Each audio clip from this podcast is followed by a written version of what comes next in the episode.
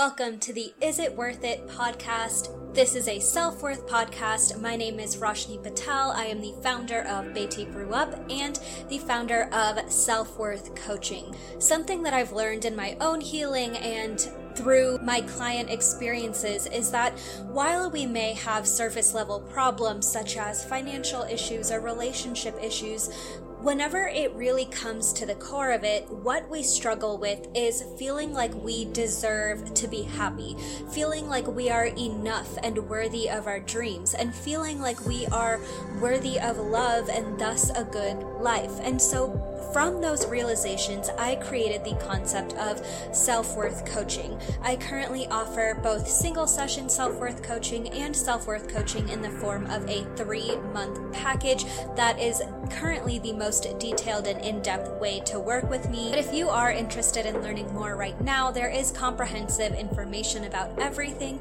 on my website, www.betigrewup.com.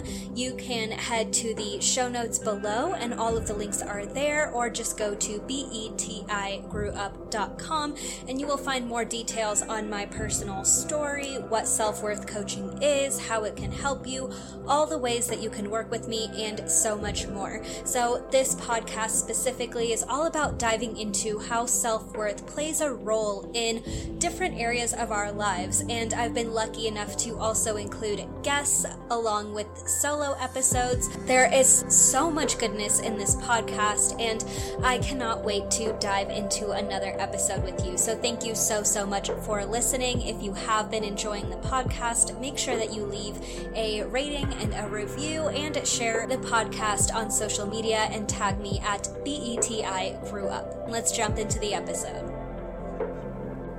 Hi, everyone, and welcome to a brand new solo episode. I am so excited to be back and sitting down with you guys, and I wanted this episode to be a little bit different, so I'm kind of focusing on a variety of topics instead of just one topic and how it relates to self worth.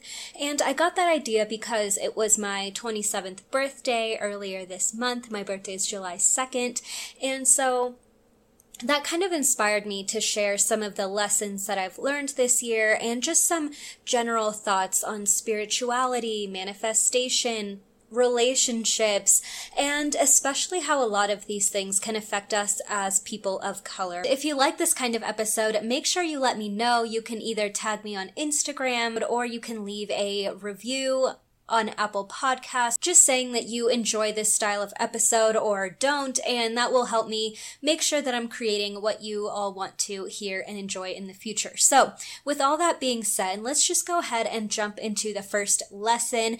And this is one of those lessons that it sounds really, really dumb, but it's also quite profound.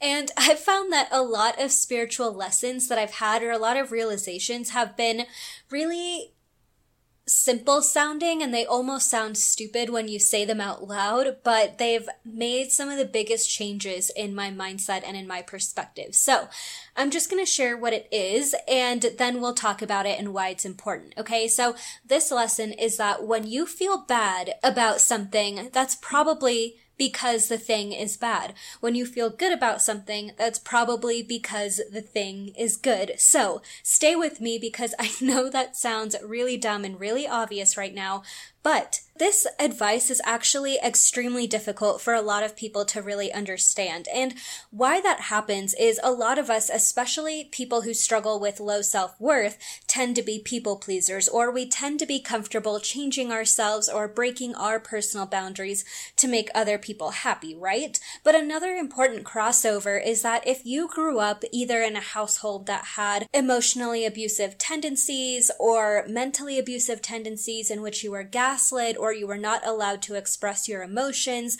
if you grew up even around the kind of mindset that people just suck things up, that life is always going to be hard, but it doesn't really matter how you feel or what your emotions are, that you just have to pull yourself up by your bootstraps and, and accomplish things because that's what people do, that's all the kind of mentality that pushes you to ignore your own emotions, right? And often to ignore your own intuition and your own better judgment. And so, for example, a lot of people may, you know, you may be familiar with being in a relationship where you're honestly pretty miserable all the time, right? Maybe they forget to call you or they stand you up for dates or maybe they're just always late or maybe one day they didn't remember your birthday, right? Um, there's so many of us that are in relationships that we are settling in, right? That we are settling for. So many of us will spend time going over every little detail, going over what we could do differently, going over, you know, why they could be reacting to us this way, or what we can do to start, you know, working even harder at the relationship and making things better. But the thing is, if you constantly felt bad in that relationship, if that person makes you feel bad, then that relationship is honestly just not the best relationship. The same thing goes for a work situation. If you constantly show up at your desk feeling sick, I've had physical symptoms when I've worked at jobs that I absolutely hated, where my stomach would be in knots from the moment I wake up. I feel nauseous. I can't eat. All of those things were massive signs that those careers and those jobs were not for me. But for years, I pushed myself through all of those symptoms, through how miserable I was feeling because I said, well, everyone has a job. Most people have a job that they hate this is just something that I have to deal with to exist in the world, right?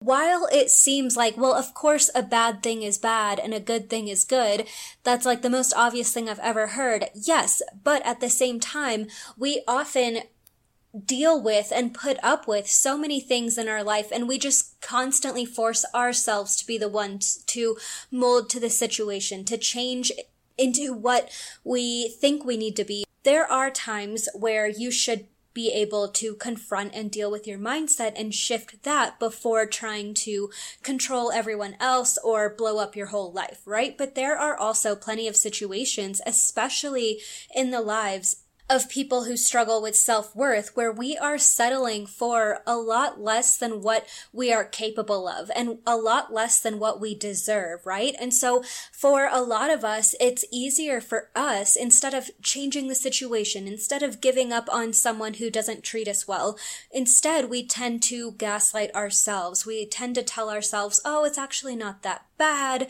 and you know you just need to try a little harder and those are the thoughts that you have to watch out for right because those are the times where you are feeling bad, you are feeling lied to or betrayed or like you can't trust anyone or like no one's going to take care of you. And from those negative emotions, you are still trying to convince yourself that it's going to be okay, that everything is fine, that you need to continue to stay in this situation and change what you're doing, or you need to let things go and be a chiller person, right? Be someone that doesn't cause a fuss, be more easygoing. And all of those are ways that we as people who struggle with self worth end up reinforcing these situations in our lives where we don't feel good. And so we get those messages from out, outside sources, we internalize those feelings of not feeling good enough and then we cling to them and cling to these outside sources over and over again. And it becomes this whole cycle where unless you consciously break out of it and unless you put your foot down and say, I deserve better, it's just going to be a giant feedback loop, a giant cycle of you experiencing things that make you feel unworthy, that confirm that you're not good enough, and you use that as evidence for why you should stay in those situations. Do you get what I'm saying? And so while a lot of people may find it really easy to say, okay, well, this thing makes me unhappy, so I'm going to walk away. If you've grown up with a narcissistic parent, if you've grown up with emotional abuse, if you struggle with low self-worth as a result of those things, if you had to really be there as the emotional support for your parents or for all of your siblings at a very young age, these can all be factors that cause you to be in this situation where you wear the burden of everyone else's emotions, where you have to be the one to change how you feel for the betterment of everyone else around you, right? And that's a cycle that we consciously need to break in adulthood because in adulthood is when we finally get control over our lives and over our experiences. And when you don't take control of that and when you settle for less, that causes you to believe that you don't have control over your life, but you do It's so important for you to create a new life that reflects your worthiness back to you, that reflects love back to you, that reflects importance back to you.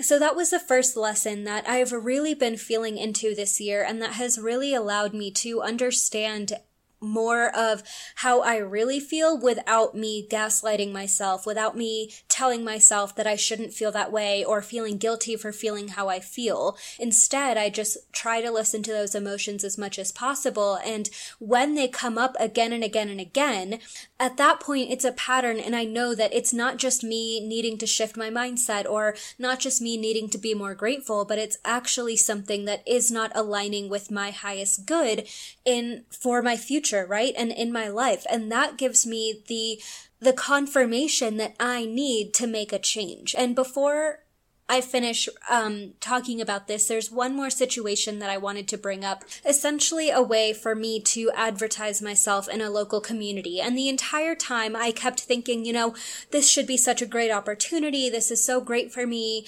Um, you know, this is something that I'm sure I've always wanted, but as I kept, you know, talking to the organization that I would be working with, as I kept, you know, getting in touch by the people who, you know, would help me create this advertising slot, I, I kept feeling bad. Every single one of those interactions made me feel bad. And I didn't feel necessarily bad about just myself, but just something about it felt off it kept coming up and it kept coming up and I tried to just tell myself, no, I'm just afraid, but this is still a good opportunity. Or, you know, it doesn't matter if I'm nervous. I still have to take advantage of this. And so Eventually, by the end, I decided not to move forward with this opportunity. And ever since then, I've been so glad that I didn't. And I started out, you know, like I said, gaslighting myself, telling myself that I should just be grateful, that it was okay, that of course I'm afraid and of course I'm nervous. But when I really thought about it, it wasn't just fear because I do things that confront my fears every single day. That's what owning a small business is, especially as a person of color, especially as a non-binary person, right? And so I deal with with things that make me afraid, that make me nervous all the time. And I knew that this wasn't just that feeling, that there were ways that I was getting screwed over, that it wasn't going to be as good of an opportunity as I was trying to make it out to be. And I don't regret not following through with that one bit, right?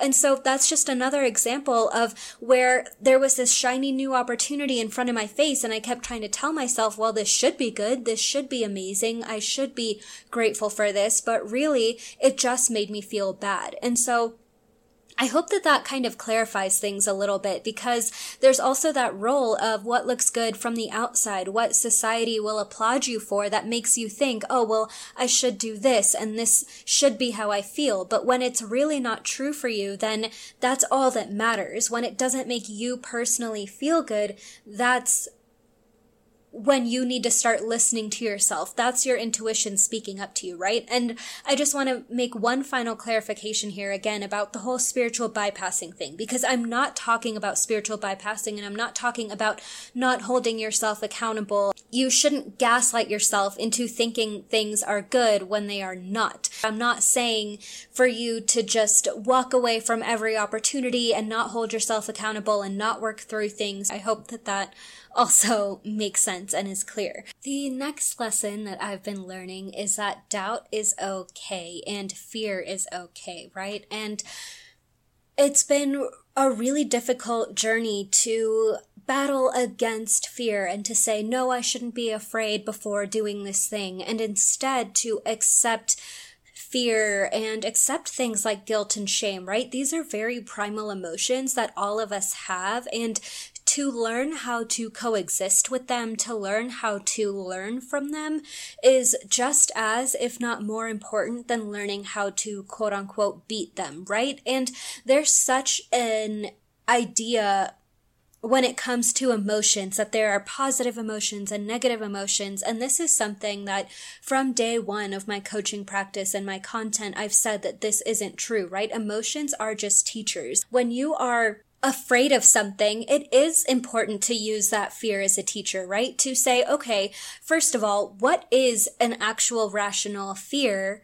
In this fear that I have, right? So when I was thinking about leaving my corporate job to, you know, pursue my coaching business, I knew that there were some very real fears that could go into that, including not being able to pay my rent or not being able to pay my bills or coming up against an emergency that I couldn't afford, right? And so I had to use that fear and say, okay, what can I learn from this? How much do I need to have saved? What are the possible things that could realistically go wrong or that could even unrealistically go wrong, right? And that wasn't to catapult myself into every single scenario that could go wrong, but it was just to say, okay, my fear has some valid lessons for me. So within that, what can I do to prepare myself and work alongside this fear because it is trying to teach me or warn me of something, right? But on the other hand, it's also important with fear to understand that you're not ever really trying to make it go away.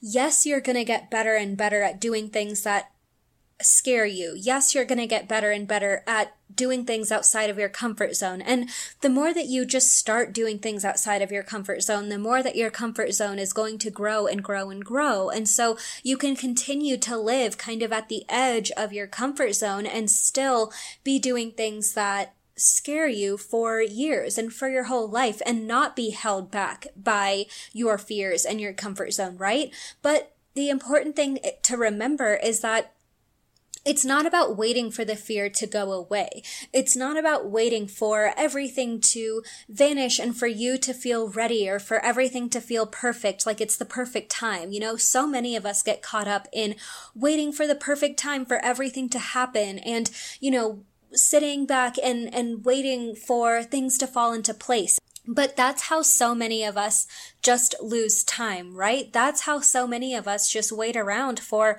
our dreams to happen or wait around for the perfect time. And then by the time we're done waiting or sick of waiting, all we've lost is time and energy towards our goals, right? Then we're even more unmotivated and it's harder to get the momentum going again. So instead of waiting for fear to go away or instead of waiting for your doubts about the future to go away, you have to learn how to just manage them and allow them to be there, right? Allow them to be alongside the motivation that you have alongside the inspiration that you find in your work or in your goals.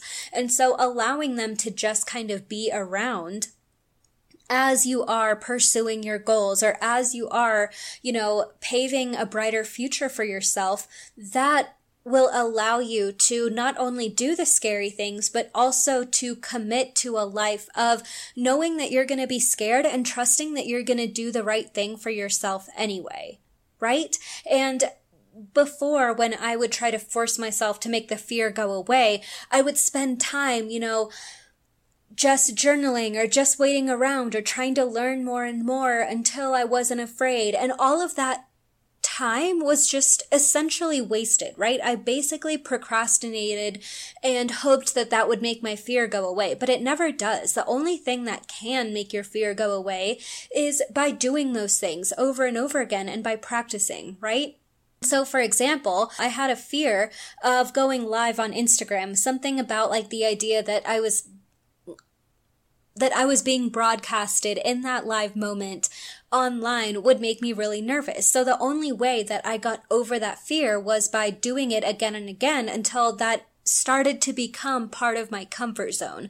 But at the same time, if I had waited until the fear was completely gone to even start, I wouldn't have even done my first Instagram live yet, right? And so that's how those things can kind of coincide. And something else that reminds me about how fear can be a lesson is also the idea of imposter syndrome, which is something else that a lot of us who struggle with self-worth deal with. We tend to feel like we are not good enough for a certain job, that they hired us as a mistake, or that everyone else they hired is much more competent or much more capable than we are, and we're just here by mistake, or, you know, that we think too highly of ourselves, and that's why we applied to this opportunity, but now that we're here, we have no reason to be here. But I did actually hear recently about the positive sides of imposter syndrome, right? And so that can include, you know, doing extra research about the position that you are about to fill or, you know, diving in deeper to learn more about the concept that you are about to present to everyone in your department.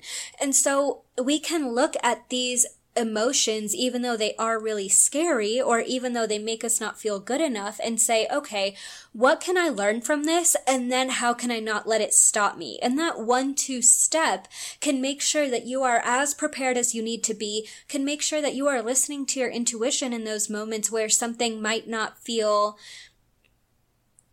easy but still making sure that those feelings aren't going to stop you from doing the next best thing from from pursuing your goal that you set out to accomplish. And to wrap up this lesson, I just want to say that you are exactly where you need to be. I think so much of our fear and so much of our doubt, even a lot of my fears and doubts lately have been around this idea of not being further along in life or not having accomplished more at this age and all of those thoughts about being behind or being on kind of an incorrect timeline. So I just wanted to take this time to remind you that you are not behind, right? And that just because things have gone wrong in your past doesn't mean that they are going to continue to go wrong in your future.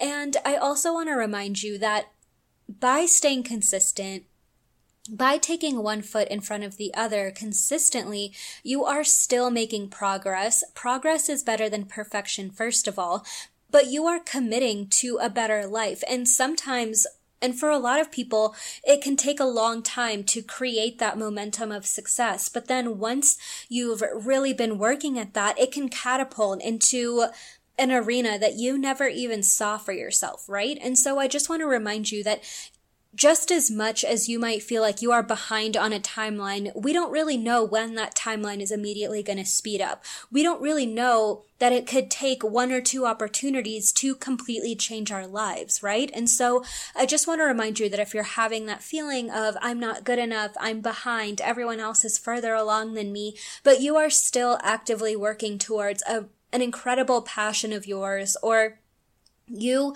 know that something is in your life purpose to do, but you are just getting so doubtful because everyone else is over here getting married and having kids and buying houses and you're still in a small apartment trying to work on your dreams coming true. Just know that first of all, you're not alone. And second of all, you were given those dreams for a reason. You were given that purpose for a reason and you are absolutely doing the right thing by sticking to it. And just because things didn't go well in your life in the past or just because you maybe made some missteps or had to deal with some really difficult things in childhood, that doesn't mean that that is going to be your future. And so something an analogy came to my mind just the other day about how trees don't cry over their fallen leaves.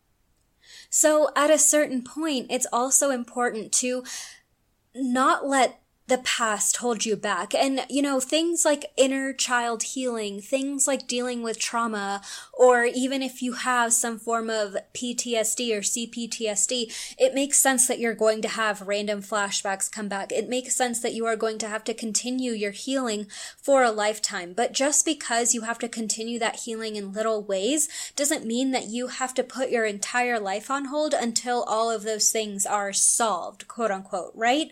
And it's okay to take that time to to be upset about what you've gone through, but after a certain point, that itself can also be holding you back, right? Constantly focusing on the past, constantly focusing on how things weren't fair, you do have to allow those emotions to breathe and to be felt. But at the same time, if it's been years of you feeling that way and not being able to move on because you're just so upset about what happened in the past, you might be kind of stuck in a feeling of pity, right? And that's not going to help you move forward. That's not going to help you rewrite your own life or create a better future for yourself. It's just going to keep you feeling miserable about what happened to you. It's going to keep you stuck in the past. And that's something that we don't want, right? Because you do deserve a bright future. You do deserve to make a positive impact on the world. And you do deserve to live a life where you're not constantly haunted by everything that happened in your past. And that's okay to allow yourself to break out of that, right? So I wanted to end that second lesson with those reminders because those have been extremely helpful for me recently. And I hope that they provided you a little bit of encouragement. So, I wanted to take a little break from these lessons to really talk about something that really bothers me about when people talk about manifestation online. And that is when people say, especially like BIPOC say that manifestation is only for like pretty rich white women. Let's not all lie. We all know that white privilege exists. We all know that pretty privilege exists. We all know that we live in a capitalistic society, right? And that people who start off with more funds can get to higher statuses or can make even more money out of the money that they start with, right? We all know that. And of course, I am by no means denying that, that those privileges exist. But at the same time, manifestation at its core and in its history is something that is rooted out of Buddhism and Hinduism. This is something that ancient societies have been practicing for thousands of years. And I say ancient because it started then and of course has continued in different ways to modern society. But it frustrates me so much when people, especially people of color, overlook those histories of manifestations and completely just think that it is a white thing or a new age thing or like a white people hippy dippy thing because it's not. And this is an example of our practices as in East Asian and South Asian cultures being completely whitewashed and given a whole new look and a whole new face honestly taken somewhat incorrectly from what the original sources say and claim and packaged to create this whole world that people think is new or people think is like this thing that white people invented when manifestation very much is real. And I know this because I've seen examples of it in my life. I've seen examples of it in my friends' lives, in my partner's life, in examples from stories of people online or celebrities. There are countless examples of how manifestations work. And all the people in my life that have these amazing manifestation stories, even my own life, none of us are white people, right? And so to think that first of all manifestation is something that came from white people or is a new age thought whatever that's supposed to mean especially because like new age goes back even decades now. So like what what is really new about it? There's nothing new about all these new age practices. They're just whitewashed versions of ancient pra- practices and ancient cultural beliefs and ancient religious beliefs that are now just packaged in a new way and being profited off of by white people. And that's what pisses me off more than anything, especially because algorithms on YouTube and TikTok and whatever other social media will promote white or white looking people much more. And we've seen this with TikTok, especially. There's more and more studies coming out about how the algorithm really does prefer and boost European features and white faces, right? And so that in itself is what has contributed to so many white people being the face of things like manifestation. And just because these social media sites boost their content to the top doesn't mean that they are really even talking about the correct thing. And it sure as hell doesn't mean that they're the ones who came up with it. And nothing makes me more pissed, again, like I keep saying, than BIPOC believing this, especially because we deserve the practices of manifestation. So many people of color will write off manifestation as something that doesn't work or something that's fake when you could be benefiting off of it. And that's what makes me so upset because we need to see more BIPOC winning. We need to see more of us in front of more faces being more successful. I want to see more of us thriving. And I'm not saying that manifestation is the only way that you're going to be successful. Of course, that's not true, but why not have more on your side when you are working in a system that is doing everything to suppress you and push you down? Why not use everything that you have on your side, especially because things like manifestation are free, right? You don't have to pay tens of thousands of dollars for a certain degree or a certain certification. You don't have to go out of your way to know X amount of connections or people. You just have to believe in manifestation. And there's so many different ways of doing that. And co-creation is truly what I believe in more than just sitting back and wishing for something is really actively taking risks, making decisions, acting as if you already have it because those actions are what will help bring it into your reality. It's just so important for us as black, indigenous people of color to know that these practices are for us, that they can benefit us, right? And even utilizing the power of your wise, well, and healed ancestors is incredible. Like, why not use any bit of extra power, extra guidance that you can because we're already living in a system that is trying to break us down. And something I want to mention about co-creation is that I've had some experiences with co-creation lately and it really is about making decisions that bet on yourself, right? So co-creation and manifestation can kind of go hand in hand, but something about manifestation and this whitewashed way of talking about it that also bothers me is this idea that you just write things down in a journal or you just think things and then they're immediately going to come true. And if you think something bad, then that is going to come true. And so you have to keep all of your thoughts at this extra, extra high vibe perspective. And that's why in the last lesson, I also wanted to talk about how it's okay to have fear on your side. It's okay to have fear alongside you chasing these goals because sometimes fear does really help you out in situations and make sure that you're not doing something that isn't right for you, but also because it's never going to fully go away, right? And that's something that people get wrong about manifestation all the time. They think, oh, if I'm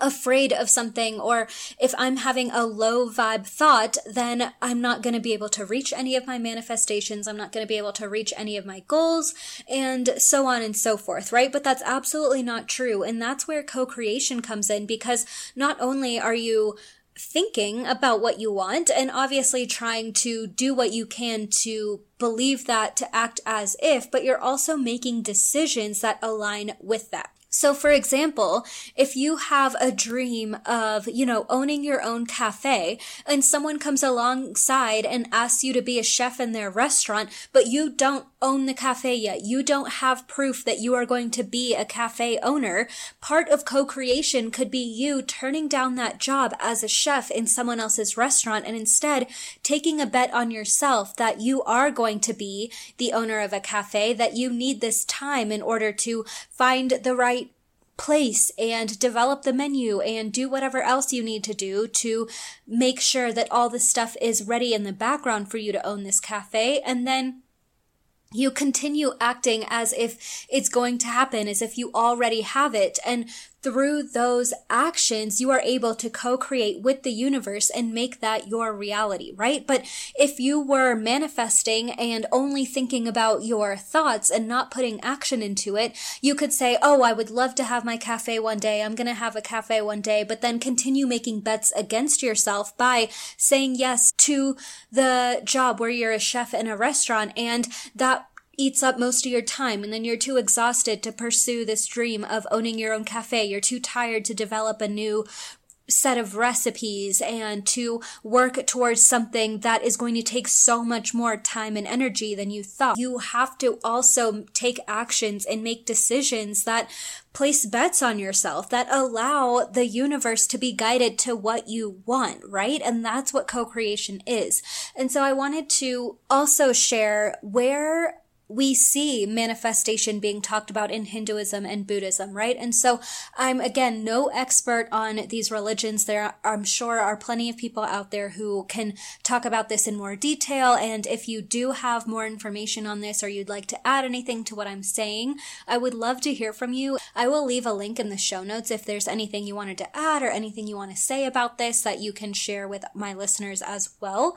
But a lot of the idea of the law of attraction or manifestation from Hinduism comes from the idea of karma, right? So the idea that you have to face accountability for your actions and that through that same idea, you can use things like the law of attraction or the law of assumption to your benefit, right? So if you are going to be held accountable by by karma, the law of karma, with whatever you do, good or bad, then you can take that knowledge and use it to work with what you want to. You can put out things in the world that you want to receive, that you want to experience the benefit of. And you can trust in the law of karma to bring that back to you, right? And so that's where law of attraction kind of originates from or connects to in the field of Hinduism. And then in Buddhism, there's a quote from Buddha that says, all we are is a result of all that we have thought. And so this again shows that connection between thinking about what you want and the manifestation of that in the real world. So I hope that all of that connects and makes sense, but I just wanted to add that because manifestation is for people of color. It is for us. It was created by us, right? And so don't get it twisted and feeling like, oh, this is a rich, white, privileged girl thing to do because it absolutely is not. And if anything, they are stealing this practice that has been by us and for us for centuries. So it is time for us to stick to our power, to reclaim that and to use it for our benefit so that we can see more of us winning. The next point I have to talk about is BIPOC deserve to cut people off too.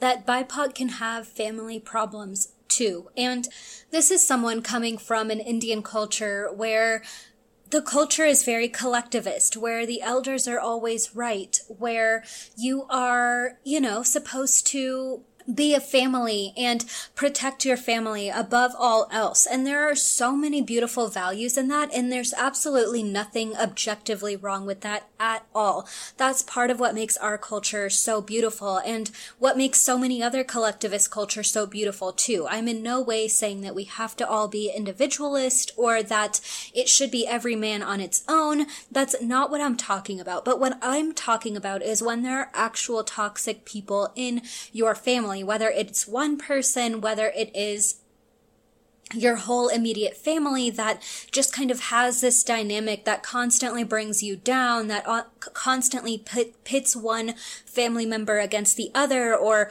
where parents pit one sibling against the other. There's so many examples in all cultures where there are parents who are either narcissistic or there are parents who are just ab- abusive, whether it's physically, emotionally, mentally to their children. So many of us as BIPOC are not given the opportunity or the fair place to say that we can cut people off too. That we don't have to stick by our family just because we are people of color. And I think that that is such an important perspective and decision to make. And again, like I truly love family. I think family is so important, but at the same time, there are people where it's just way too toxic to be around them. It's not beneficial for anyone. The fights aren't going to move forward. And when you try to have a serious conversation, you either get gaslit, like I mentioned in my first point,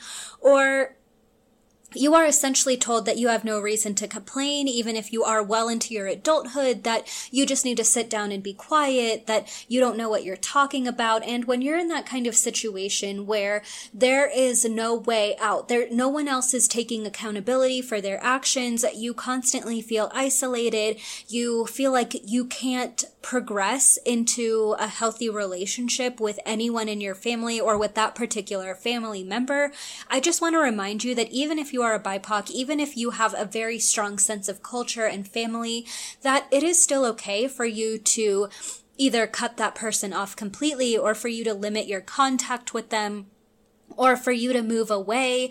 And this is something that we don't give ourselves permission to do often and that we have so much guilt and so much shame around. And this is something that I've been working with one of my clients with for a long time. This is something that I face in my own life. And so I have very deep connections to this topic. And I just don't think there's enough people of color talking about this experience. And you know what's so crazy is I just turned around and glanced at one of my old vision boards, which has a bunch of quotes on it. And one of the quotes is, You've got to learn to leave the table when love's no longer being served. And that is by the beautiful Nina Simone. And that really sums up what this conversation is about. And, you know, how much more epic that it's coming from a beautiful and talented woman of color, right? But this applies to families too. And with so many of us, especially as BIPOC, there are so many of us who are the ones to break these cycles in our families, right? We are the ones to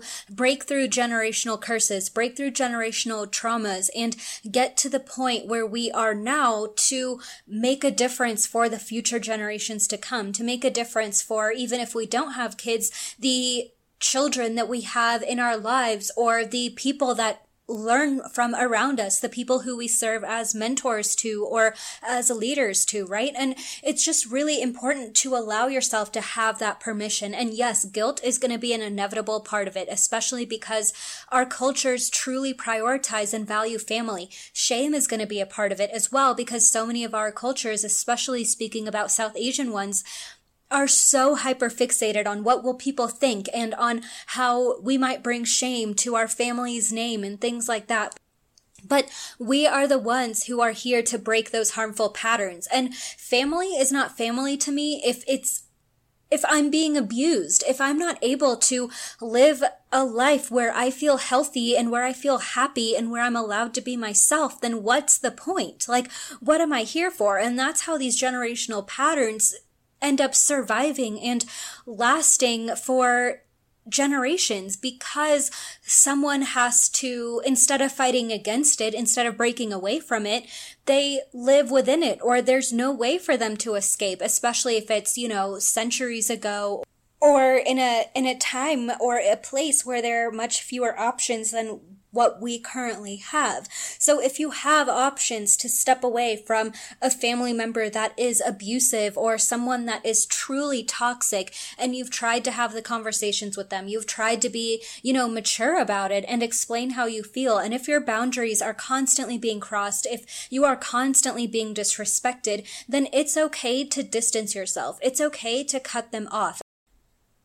It's okay to do those things. It's okay to choose yourself. And I just think that that's such an important message in order for us to thrive, in order for us to live our best lives. We really do have to cut away things that are sucking our energy. And one last thing I want to say about what it feels like when you are in this situation where you live with someone who is abusing you or who is just absolutely toxic to you, when you feel like you can't be yourself, then you are absolutely doing yourself a disservice. That directly translates to holding yourself back. I know that when I'm in the same household with people who treat me this way, I struggle to eat. I struggle to sleep. I have really bad insomnia and a low appetite. And that's just two of the physical symptoms that I have. But not being able to sleep well, not being able to eat well. First of all, those are things that I enjoy doing, but those are also things that keep us healthy, right? For everyone across the board. And so when those two basic foundational things aren't available to me or aren't really happening for me, then how am I supposed to thrive on top of that, right? Like when your basic needs aren't being met, how are you supposed to surpass all of that and thrive within the same household? And I just want to make this point clear, which I've said before, and that is that you're not going to be able to heal in an environment that makes you sick. This is one of the most important lessons that you really can learn about yourself and about what is going to be good for you, right? And this actually relates to that first point about what's bad is bad and what's good is good.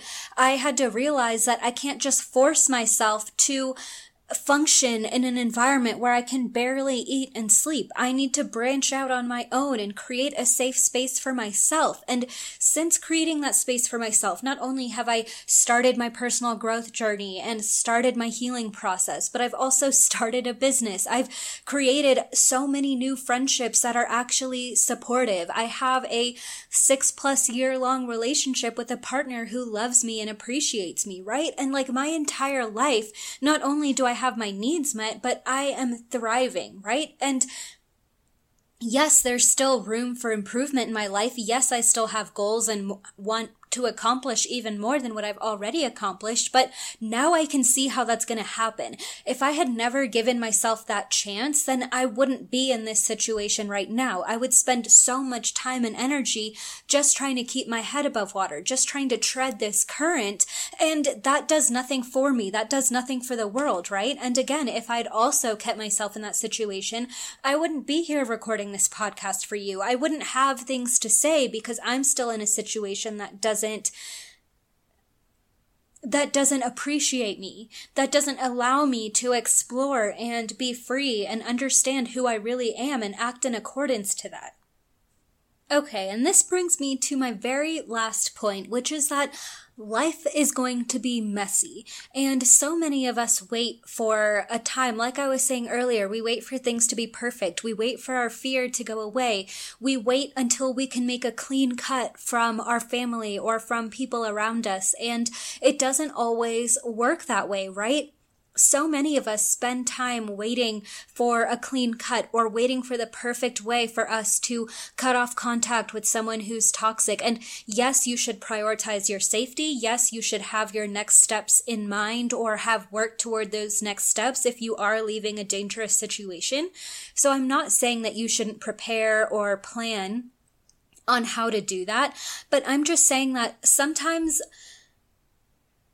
we think that everything just happens perfectly or that everything is going to fall into place perfectly. And this was a thought that I really held in my head.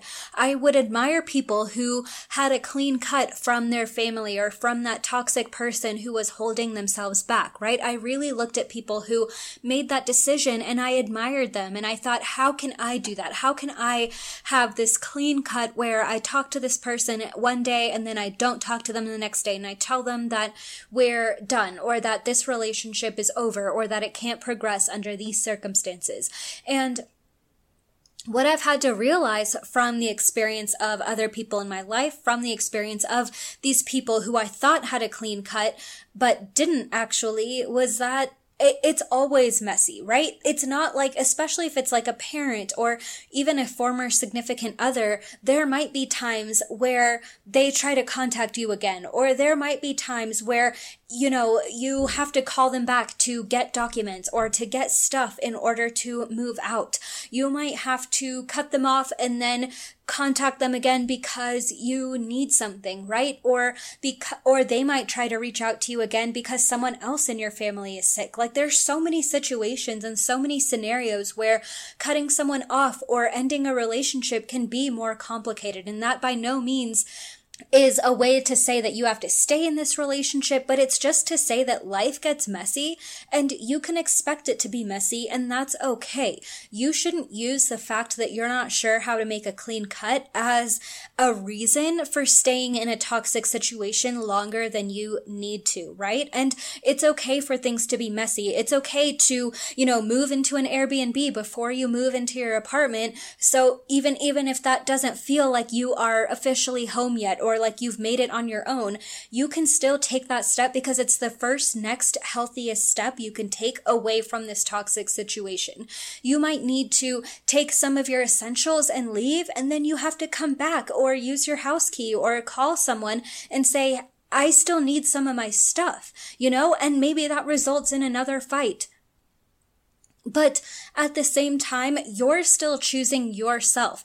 You're still doing what's right for you. And going back and having a fight over stuff or going back into, that situation and, and having a negative experience, all that does is confirm why you're leaving in the first place. All that does is that is confirm that this is a toxic situation for you.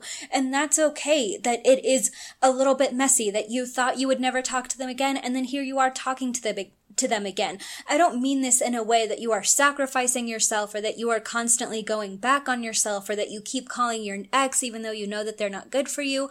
I'm not saying that that's what's okay. Um, or that that is what has to happen, but I'm saying that in some situations, it's not always going to be a clean cut. And this doesn't just have to exist in the idea of a toxic relationship, right? This can happen when it comes to switching careers. You might think that you have a job lined up and then quit your job and then something falls through and now you're out of a job. You might, you know, have a friendship where you want to be done with that person, but you still work at the same place or you still have mutual friends in common. Just because there are those aspects that make the severing that make it complicated or that make it messy doesn't mean that you shouldn't have made that decision. And one last example of that is just the concept of divorce, right? So many divorces are messy. There can be a lot of situations with different assets, with custody battles, with so many things that make it complicated, that keep you in contact with the person that you don't want to be in contact with any longer. But at the same time, does that mean that you shouldn't get a divorce and that you should stay in this awful relationship where you're not happy for the rest of your life? No. It's okay for things to be messy. It's okay to make a big decision for your benefit and then it ends up messy or it ends up taking longer than you thought it would take, or you have to talk to that person more than what you originally wanted to do. That's okay because you're still taking the steps that you need to take to make the right decision for yourself. And avoiding a few conflicts or a few confrontations is not enough to keep yourself in a bad situation or to keep yourself staying small in life. There is so much more to go and get. There are so many other beautiful people in the world than to stay back and just stay with someone because you're comfortable. Right? And so that's the last lesson that has been really, really important for me to learn because sometimes I feel like, oh, if something is messy, then I'm making the wrong decision. If I have to go back and contact this person after I decided that I don't want them in my life, then I'm a failure. Then I'm not doing this right. Then I'm weak. And those things are not true. Sometimes you just have to have those conversations. Sometimes you have, you need a document or you need to settle a custody agreement. Sometimes there are things that you can't avoid, but that doesn't mean that you should avoid stepping away altogether. It's always a good choice to choose yourself. It's always a good choice to do what's right for you. And when you are thriving, everyone else around you starts thriving. When you're doing well, you're showing other people in their lives that it's okay to do the hard thing, that you can still thrive after something bad happens in your life. That one bad relationship or one bad relationship with a family member or one bad experience in a career is not enough to stop you because it's not and it shouldn't be. You are so much stronger than that. And that's what you should know. That's what you should remember. That's what you should make your decision from, knowing that you deserve better, knowing that you are stronger, knowing that you deserve more. And that's all you need to know. Every little thing doesn't have to fall into place when you know that you are moving from that kind of conviction. When you know that from the bottom of your heart, you are choosing a better and healthier place in this world for yourself. And that's what you should focus on. If you can relate to what I'm sharing in this episode, don't leave now because there are some amazing things coming up that I want to share with you. So it's called I'm Not Asking because I know that you are done. You are done asking for permission about who you should be. You are done wondering about who you should be and who you can be. You are done. You are ready to become who you are and truly transform and start unleashing this person that's always been inside of you. Because I know that there has been this you that you present to the world and then the you that you are in your head. And you're sick of waiting for it. You're sick of asking everyone else. You're ready to start making your own decisions. And that's what this is all about. I'm not asking my three month coaching program, which I am so, so excited about. The doors are officially open for this coaching program and you are going to be able to work with me one on one for three full months. So this includes 12 75 minute coaching sessions. We get to sit down once a week and go through what you've been dealing with, what's been coming up for you, celebrate your wins. And in between, you also have email access to me. So in between our coaching calls when something is coming up, when you're feeling stuck, when you are not sure how to implement something that we've been talking about, or even if you just want to share something that you are really proud of yourself for, I get to be in your back pocket. I get to continue to cheer you on and praise you and remind you of your worth. I get to coach you through all those moments where you're feeling low and when you're doubting yourself or feeling afraid of what you want to accomplish. And I will literally be your best friend and your guide throughout this entire process. So this also includes things like EFT and neurolinguistic programming. This also includes the optional use of tarot. If you are into tarot, then we can easily bring readings into some of our coaching calls. If you are not into tarot, it is not a mandatory part of this coaching process at all. You also get personal guided meditations. You get personalized journal prompts and exercises. Everything in this process revolves around what you need in the moment and helps you bring you from where you are right now to your next level. I haven't created a curriculum for this because it is not like a group course. It is not about a blanket lesson for everyone every week. This is truly a personalized coaching program. And that's what makes it so impactful. So if you are interested in this, there are only four slots available at a time because I truly devote all of my time and energy to each one of my clients in this process.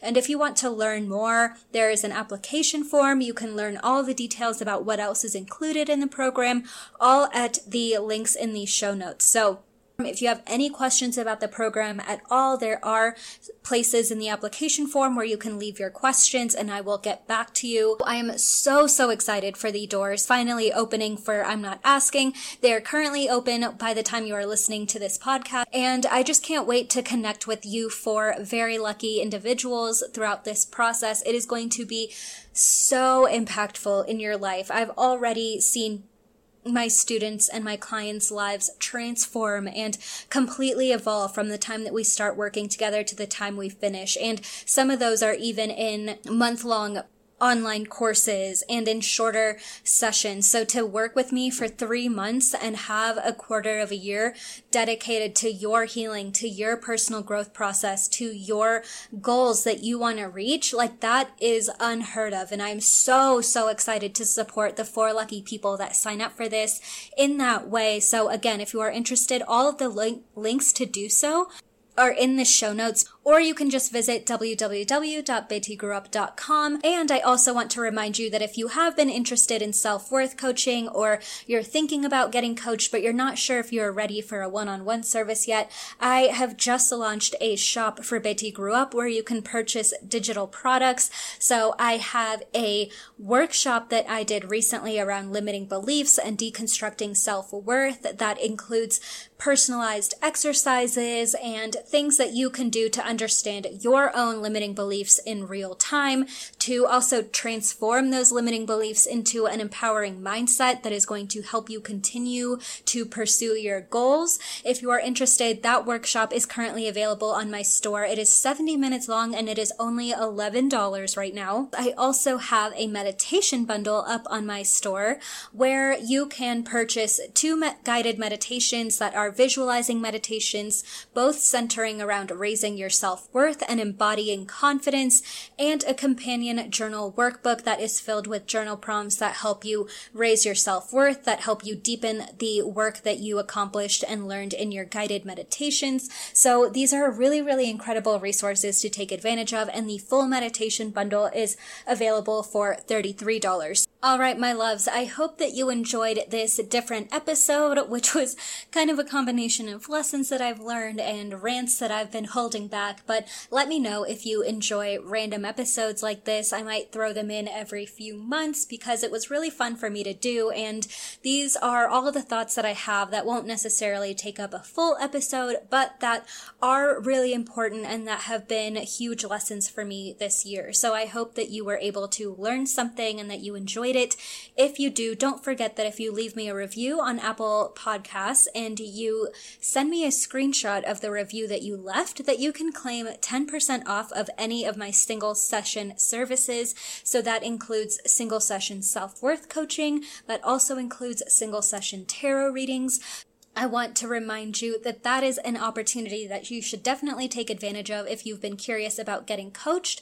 So if you've been looking for a low cost way to work with me, to know more of what it's like to experience coaching with me or experience working with me, these just give you a teeny tiny glimpse into what one on one coaching can really be like. So I'm super excited for you to have these digital downloads available to you that you can return to whenever you'd like. And I've heard so many good things about the workshop, about the meditations already.